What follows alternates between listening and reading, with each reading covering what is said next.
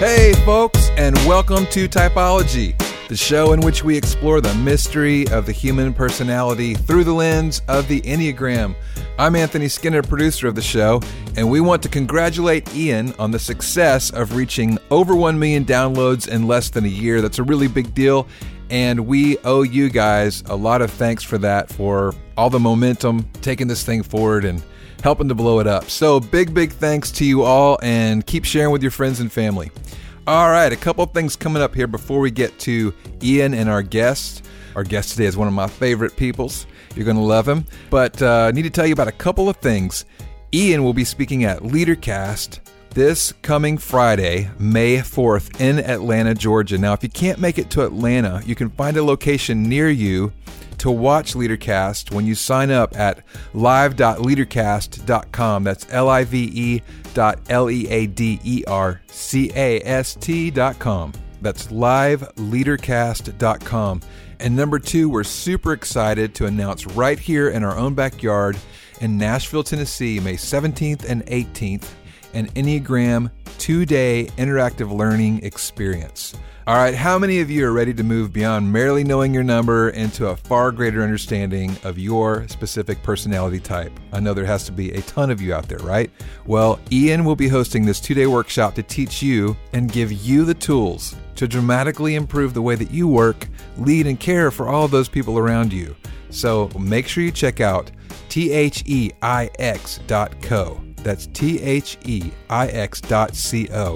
the nine, but it's spelled like the Roman numeral IX, the nine.co, T H E I X dot co, and sign up today because I'm telling you, it's going to be great and the number is limited, so you want to jump on that one. Lastly, make sure you stick around to the very end because we are going to feature a song that Ian and our guest wrote together. So be sure and stick around for that. And now, here's the host of our show, Ian Cron.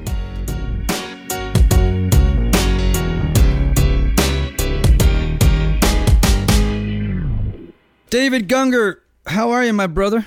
Ian, I'm so well, and I love you. It's so good to be here with you. Thank you for having me. Oh man, I love you too, and I miss you. I, I miss our, our times together in Manhattan and our times together out in Connecticut, and uh, just man, just having a sort of a regular David Gungor infusion. It's not uh, my diet is sorely missing that that nutrient. Uh, we need to make that change we somehow need to find a way to uh, to get together more often. Yeah, well, I'm glad you're making time to to get together uh, with us today, and I know that the folks who who listen to Typology will benefit from what you have to say because you're a a longtime student, or uh, you know, of the Enneagram. You're you know you have a lot more knowledge of it than the average bear. And um, I, I want to just alert people to something that's fascinating. And I was thinking about this on the drive over to the studio this morning was how hard it was for a while for you to figure out your type. Like we were going between four, we were going to eight. What else do we have? Four, well, eight, and what else? I, I originally thought I was a seven. My father's a seven. My brother Rob is a seven, and Gungors like to party. So I thought I was a seven, and then uh, hanging out with you uh, from a very i remember the first time i told you i was a seven you just looked at me quizzically and just like buddy you don't know what you're talking about. And i remember i was in your oh I was, no i didn't say that. You didn't i didn't, you say didn't that. say that but you we were actually in this was the first time i ever met you. Uh, we were in your lovely home before you went back to the east coast. You were in you were in franklin and uh, you know i'm meeting you and i was I had heard so much about you, and you were. I, I, always say, you know, one of the. This is a side note, and I don't mean to just you know butter you up here, but the first time that we met, I was at, in a kind of a crisis of my own faith and life and identity and figuring out what I wanted to do, and you had steered me in this direction, and I just at that moment had fallen in love with you in, in a way of um, as a spiritual mentor for me and a brother that I just I I loved you dearly and I I remember telling you I I think I'm a seven and being so confident in it and you just giving me a look of like dude you have no idea what you're talking about. Um, and so later on, you know, we had spent much more time together. And later on, you, the first time that uh, you and Suzanne had uh, I don't know if it was the first time you guys had done something together, but it was you were leading a, a, retreat together, and it was the first time that I got to go to it in Connecticut. And uh, in the thing, you know, everybody's saying, "Do you think you know what you are?" And I thought I knew what I was. I thought I was a seven, and I remember that night. I, learning through everything, the seven. The thing about the seven that didn't quite make sense was sevens avoid pain, and I don't avoid pain at all. I kind of lean into the moment of uh, discomfort or, or darkness. And that night, I played some music, and I played it, and Suzanne told me, "Oh, honey, you're not a seven. I think you might be a four. And then I loved that idea because I had so many friends that were fours. And the four has actually a lot of, well, in, in my opinion, has a lot of things kind of similar to an eight in that they're both individualists, um, both passionate, both very passionate, and both can enter into darkness and into themes Mm-hmm. of uh, that are not just happy and, and care about justice, you know? Um, and so I lived as a four for like, I don't know, probably a good six months. And the next time we, we saw each other at something, I really lived into my fourness. I'm like, I love this. I, I loved being a four. But I remember my brother Michael um, just just telling me straight up, man, I don't think you're a four. I really, I've known you since you're a kid. I think you're an eight. And I'm just like, that, how dare you? I am not an eight. I never would want to be an eight. Eights I thought were the biggest jackals. I didn't have many eight friends. I just was like, this is no. And then talking to my wife, and my wife was the was the final. Kate said to me, um, I laughed because she she kept on kind of dropping these hints that I really think you're an eight. And then the final thing was, you know, fours the the thing that fours struggle with um, is they struggle with envy. Careful. With envy, Careful. right? Yes. And yes, we do. my wife said, "So you're going to tell me that you're envious of anyone?" And right away, I laughed because in our marriage, she knows me, and I don't get envious. I don't ever have. I'm a bald man. You know, I went bald at an early age. And of course, I'd maybe be like, oh, I love that hair. I wish I had hair, but I would never, like, I'm me. I'm not going to, like, I'm not going to, like, try to be something I'm not. And she knows that about me. So she kind of, pri- you know, pokes me a little and says, so you, you're going to tell me that you're envious over being lustful. And she just caught me in my tracks. And right away I thought, oh, I better lean into like learning more about A. And then talking with my family and talking with people that know me, Michael, my coworker, and learning more about eights and like, oh my gosh, I am, I am uh, just, of course I'm an eight. So it took me, you know, a couple of years and, Yep. and I, I've gone to, you know, like five different Enneagram type workshop boot you know boot camp type things. And i think it was by the third one that i finally embraced okay i'm an eight you know? Um, and and that's where i'm at today. Now i love what you say and i'm sure you've said this a million times uh, on your podcasts but i love that you you talk about you know if you're going to say do you what's your favorite color? And you're going to say blue. How many shades of blue there are? I'm gonna definitely say that my I'm a I'm a unique eight and that I lean real hard seven, and uh, I I don't know I I I still even though I really have embraced the eight thing, there are a lot of characteristics about eight that sometimes maybe from my own background or my own ego or whatever you want to say that I kind of push against. Like I'm not the typical eight in that I I have to be well, not that all eights are this way, but I I know the shadow side of eight so much that I never want to be the the only guy in charge or the only leader because I just don't really trust eights. and so so I kind of like I just don't want to have anyone that's a controlling leader over me. and so the people that I work with right now, what's really great is that we have a great working relationship because I'm an eight, he's a three, and uh, and with John, the, my other partner in, in uh, music. Uh, I think you got the double eight zone, which is kind of a funny thing because it's either you know fireworks or or beauty, whatever you want to say. So it's John is an eight. yeah, yeah. I didn't now. I thought. I, why did I think John was a five? well, Didn't you tell I me he was a five? He was a five forever, but then I actually think if you know where eights go to, and no, no, I don't want to oh, talk. I do. We can't talk about. Oh, I can't talk do. about this. John, John would be so pissed at me if I said he is an eight. He is not. He's the type. He's still the person that's like, uh, I'm not gonna. I'm not gonna fully buy. You know, I'm not gonna fully get into that yet. So.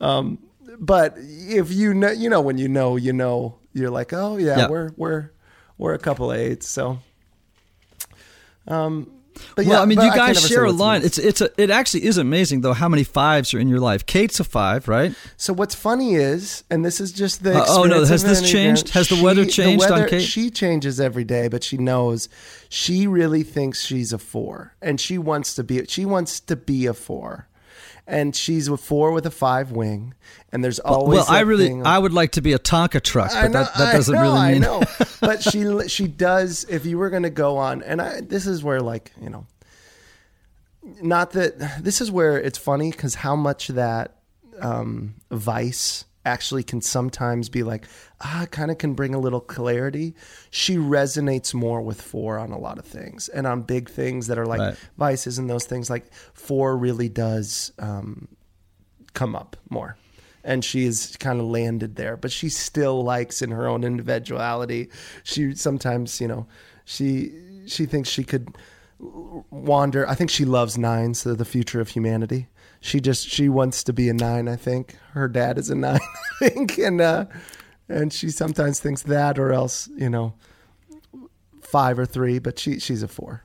Well, I mean, you've said two things that are really helpful for people. One is, and I, I, uh, I like to remind people of this all the time. It can take a long time to figure this out. It's not like, you know, you know, going on Vogue magazine and taking a personality quiz, you know, and like, or coming up with, oh, here's my spirit animal. You know, it's like, no, actually, this thing's pretty intense. And when you really make a commitment to trying to figure out your way of being in the world, you know, your dominant way of being in the world, I mean, it can take a while. And part of the problem is, is that you're the per, the problem with personality sometimes is it's always with you.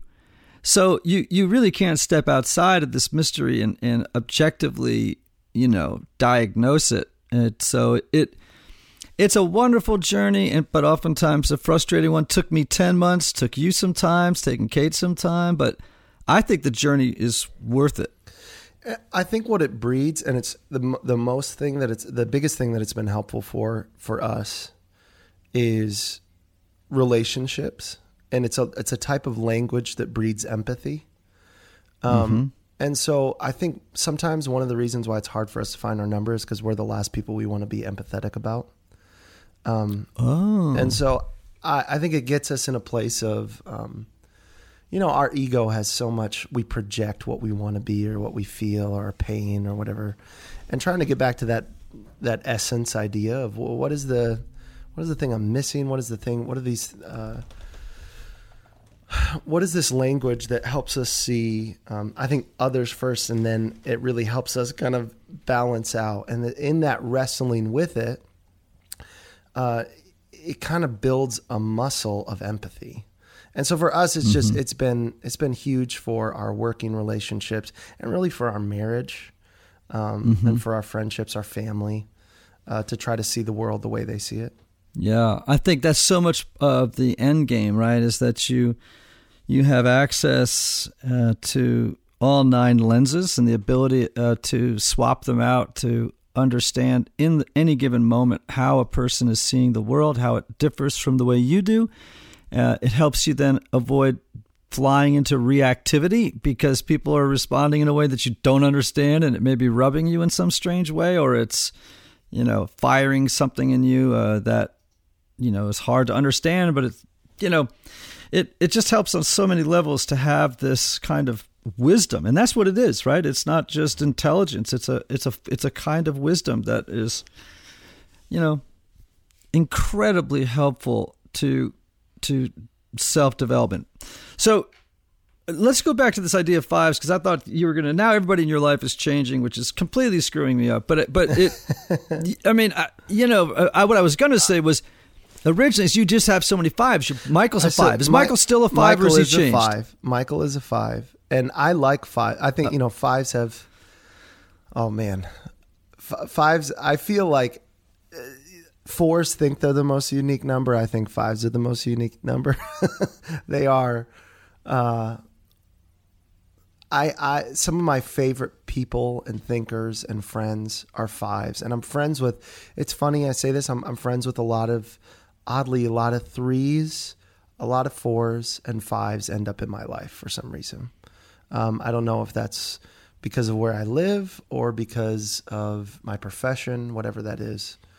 Um, but three, fours, and fives end up in my life, and a lot of times um, for the fives, it's interesting because an eight can, you know, obviously go to five.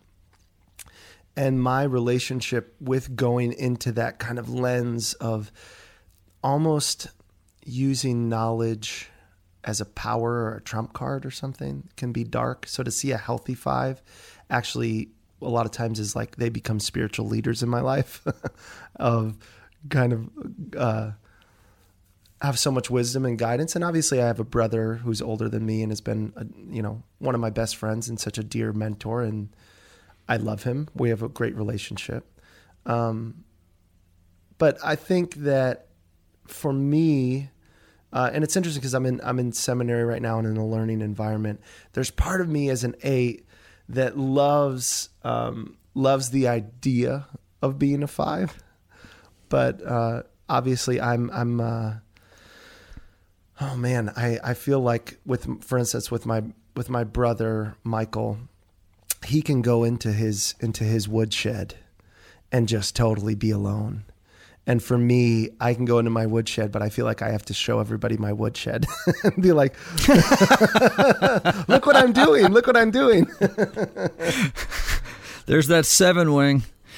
You know, I, we've written some music together. Um, and, you know, I've been in some pretty creative environments with you. Uh, and one of the things I would say about you and not needing to be in control, I, I was, again, thinking on the way over here. So I, we've done, you know, p- music together yeah. live. And, I know when you arrive at a gig, you may not be aware of it, but you're in control. I mean, it's not like, you know, you're like, there's not, I, don't, I never feel like, like you're diplomatic. So there's some awareness there, but you are definitely in charge in the room. And everybody, whether they're in the band or not, feels it. I mean, there's like an energy field. You definitely have an energy field. It's so uh, our it's it's I have sometimes I uh, my bandmates joke that it's like it's chaotic control in that it seems like it's chaos, but I have intentionality to it. Like in my mind, I'm like, okay, there is a plan, even if people from the outside look like, man, are they just flying by the seat of their pants right now? It's like for me, I I have at least I know a lot of times I'm going for a feel like how do you describe this? And this sounds odd but like you know you want a certain feel. You know you want to get somewhere. And i've got kind of a path in which i want to get there creatively but also um, i'm not like the most organized person. You know this a lot of times i would come into a place and i'd be like okay i just wrote this song or i just did this thing. And the wonderful thing about working with you uh, is because you have a, uh, you are an artist yourself you take a lot of creative risk right um, yeah, I'd like to think so. Yeah, and I I like to work in an environment where I feel like there's trust for creative risk and to try out new things. Um, but if you're the type of personality that you know wants everything really planned and stick to the plan, then a lot of times I feel like it could be infuriating for a personality like me because on one side I do have a plan even though I might not be the best at articulating that plan and I'm going with that plan no matter what, kind of full steam ahead, um, which can seem almost like, oh, I could, I, I could see that being um, feeling, feeling just like chaos. Um, and yet, mm. because we've worked together enough, and because we have that trust, and I feel like I try to learn to be less chaotic. Um, I felt a lot of empowerment, and when an eight, I feel like feels empowered, they can kind of thrive uh, and, right. and, give back. So if they don't feel empowered, I feel like that's where we get. Um, my slogan is kind of you know, and this is terrible, but I always joke around and say this. I'm like, "Oh, get out of my face! Get out of my face!" Which is just like, don't don't don't get in my way. Get out of my face. Let me let me have room to breathe. Let me have room to to be. Yeah, well, I mean, I worked with another guy who's also very talented. This guy Rob Mathis, who has who's just like you. He would come rolling into things and he would be like, I stayed up all night. He's very, very intense like you. I stayed up all night and I wrote this song. It's amazing, you know? And I'd be like, oh, really? Yeah, actually, it's a song cycle. There's four of them, you know? And I'd be like, oh my gosh.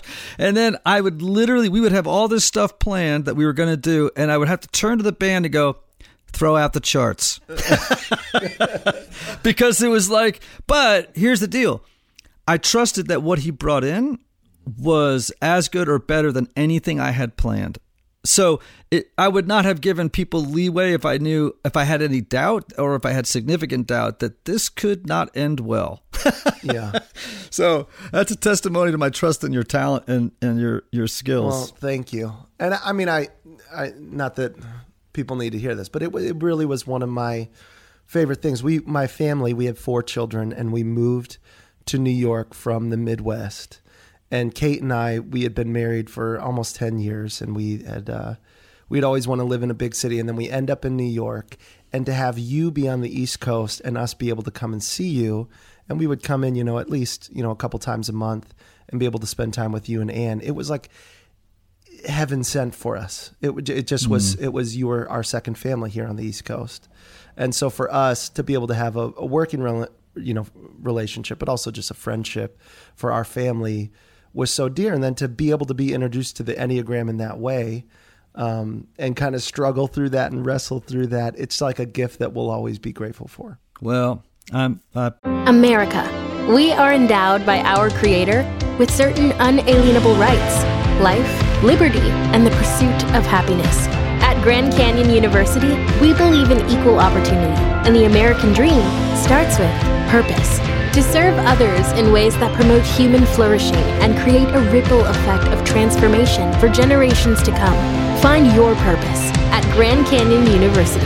Private, Christian, affordable. Visit gcu.edu. Appreciate that, man. That that means a lot. All right, so you know, eight's. Uh, I was teaching this weekend. I had about 200 people in a class here in Nashville. I had a ball with them, and one of the things that uh, I've been doing uh, that's been so different and so exciting for me is I'm not lecturing anymore. Like I talk for a little bit and then I just bring up panels and I just interview people. And it is so much more fun and so much. You talk about artistic risk because you don't know. Ah, you know, you may get four or five, three people up there that whew, could go bad on you, you know. but it it has been so like enlivening and fun to have that and people just seem to dig it so much more. Mm-hmm. You know, mm-hmm. uh, they're they're so much more engaged. So we were talking this weekend with a group of fives. I mean, uh, with eights, and uh, just talking about vulnerability, confusing vulnerability with weakness, and how eights do that, and uh, as a central feature of the of that type. And one of the questions I asked him was, when when have you felt in your life most vulnerable and weak and what ultimately was the effect of that experience on you? Like, yeah. So what was that for you? Oh, see, you you just know how to hit the eight pressure point. I feel like every eight, because we want to be strong, and because I feel like we want to be authentic, we really long for authenticity. Um, we become inauthentic because I want to say, and I know this is, sounds a little clumsy as I get there, but like I want to th- really believe that I am being authentic with you and that I am being vulnerable with you. So I'll share a story right now that makes it seem like I'm being really vulnerable. And I want to believe that I'm being really vulnerable. But the the the thing is eights at the very like core of them because at some loss of innocence or some loss of trust if you really feel like you betrayed an eight it's hard for us to ever now i what's uh, well we can dive into my story later a little bit more into where this sometimes gets a little confusing for me but i I feel like I'm very loyal to my family, right? You don't mess with my family. And if you've ever messed with my family, I, I almost feel like I go Arya on Game of Thrones, which for people who are not super nerds, like she has a list of people, right? And I yep. almost have the thing of like, you don't mess with my family. I have my my list, and it doesn't mean that I hope that anything terrible happens to you, but I'm kind of done with you, right? And for me, I bring that back around saying like, do who am I vulnerable with? Because if I'm vulnerable with everybody, I think there's a part of me deep inside that almost doesn't trust that, you know? Because mm-hmm. at the core of me, somewhere along the line, I felt like innocence was taken away, which means I don't fully trust the world or everyone. And when I lean into that, the people who I do trust, I like really, really, really trust, you know? And so mm-hmm. to lean into the times of feeling like, when did you feel most weak or most vulnerable? I think it's the times that I hurt those who I trust.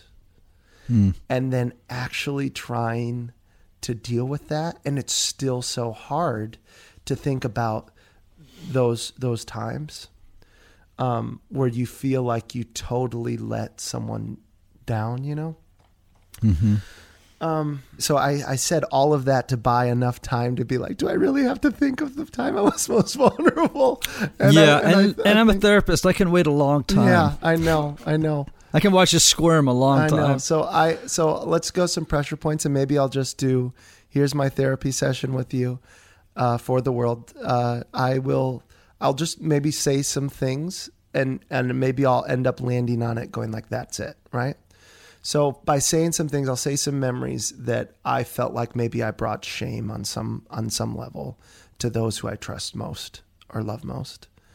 And I think for me, um, without going into too much detail, especially about names and that type of thing, my dad, when mm-hmm. I was mm-hmm. in junior high, was um, a mega church pastor, and um, he ended up having an, an affair with essentially our nanny, right? Or a closest babysitter. And there were things that happened during that time where I was a kid, and whatever you want to say this is, I think on one level, I, I um, well, I'll just say it. So I, I was I was having dreams at that age, at like seventh grade, that my dad was having an affair with this person and I would have these crazy nightmares and I would tell my dad about it. And at the time he lied to me. Um, and just said, "Oh, I would never do that. You know, that's that's crazy." And then I think what was weird is I was in such a hyper religious environment in Tulsa at a private Christian school that sometimes the way that people talked about dreams was hyper spiritualized, you know, that I ended up um, really wrestling with when everything came out was was that God telling me this or was that and I, I blamed myself for it, like mm. the affair. And then ended up there was a couple of moments that were really hard. One of them was um, one of them was too personal to share right now, and I'm sorry. That's I, I'd say that for the protection of people I love. But one of another one that I just will share was uh, at the time, we were really worried about my dad's safety when everything had come out. He couldn't be found. And we mm-hmm. called this woman. And my mom was on the phone. And this woman, who was like essentially, you know, a babysitter for years and years, had said, uh, We're asking where it is. And I'm just in seventh grade. And I'm just going, Please, you know, I'm crying. Please, can you tell me if you know where he is? Can you please tell us? And she ends up kind of apologizing. And then she says, and I'm too young to kind of process what's going on, but she says to me, I love you. And I, in response, like really quickly just say, I love you too. But I knew my mom was on the phone. And as soon as I said that, I felt such shame because I felt like, mm. oh my gosh, what did I just do to my mother? What did I just make her endure?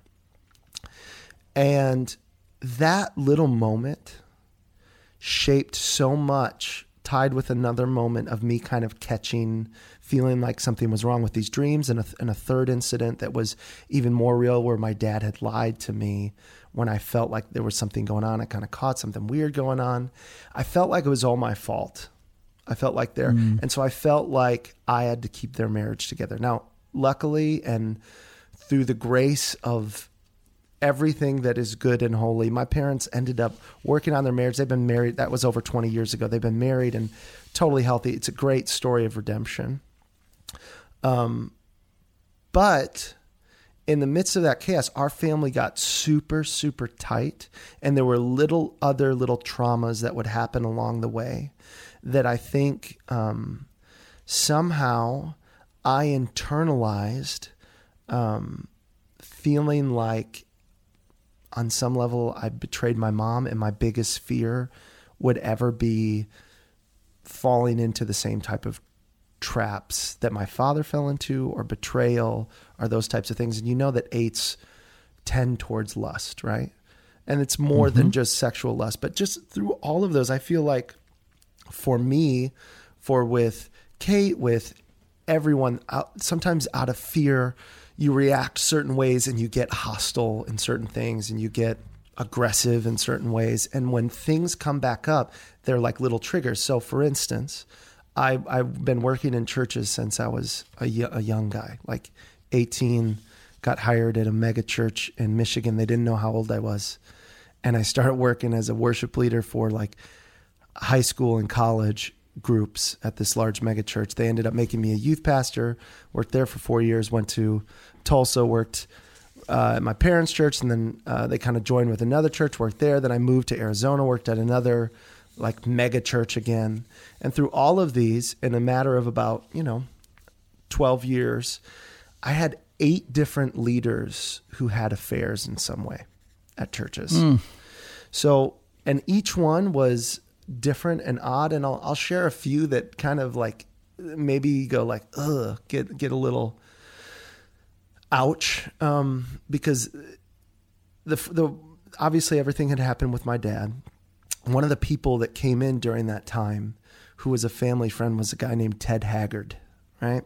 And for a lot of people, they may remember that name oh, because, boy. yep, mm-hmm. yeah, Ted Ted had his own demons and his own scandal, and uh, at that at that time, he made some decisions that really kind of had hurt our family and felt like a betrayal of trust. He he ended up taking mm-hmm. that woman, and she's been totally fully life healed and and it's a beautiful story of redemption all the way around where she has a family and she's she's doing really well but she he had brought that woman to his church which we had family vacationed with these people and all of a sudden to feel like someone that's kind of a spiritual leader take another woman kind of not talk at all to your mom you know to once again to this place of like who you feel like you have to protect um, later when everything had happened with him the the feeling of betrayal again back to when you're like a junior hire, being like, wow, you were such a hypocrite.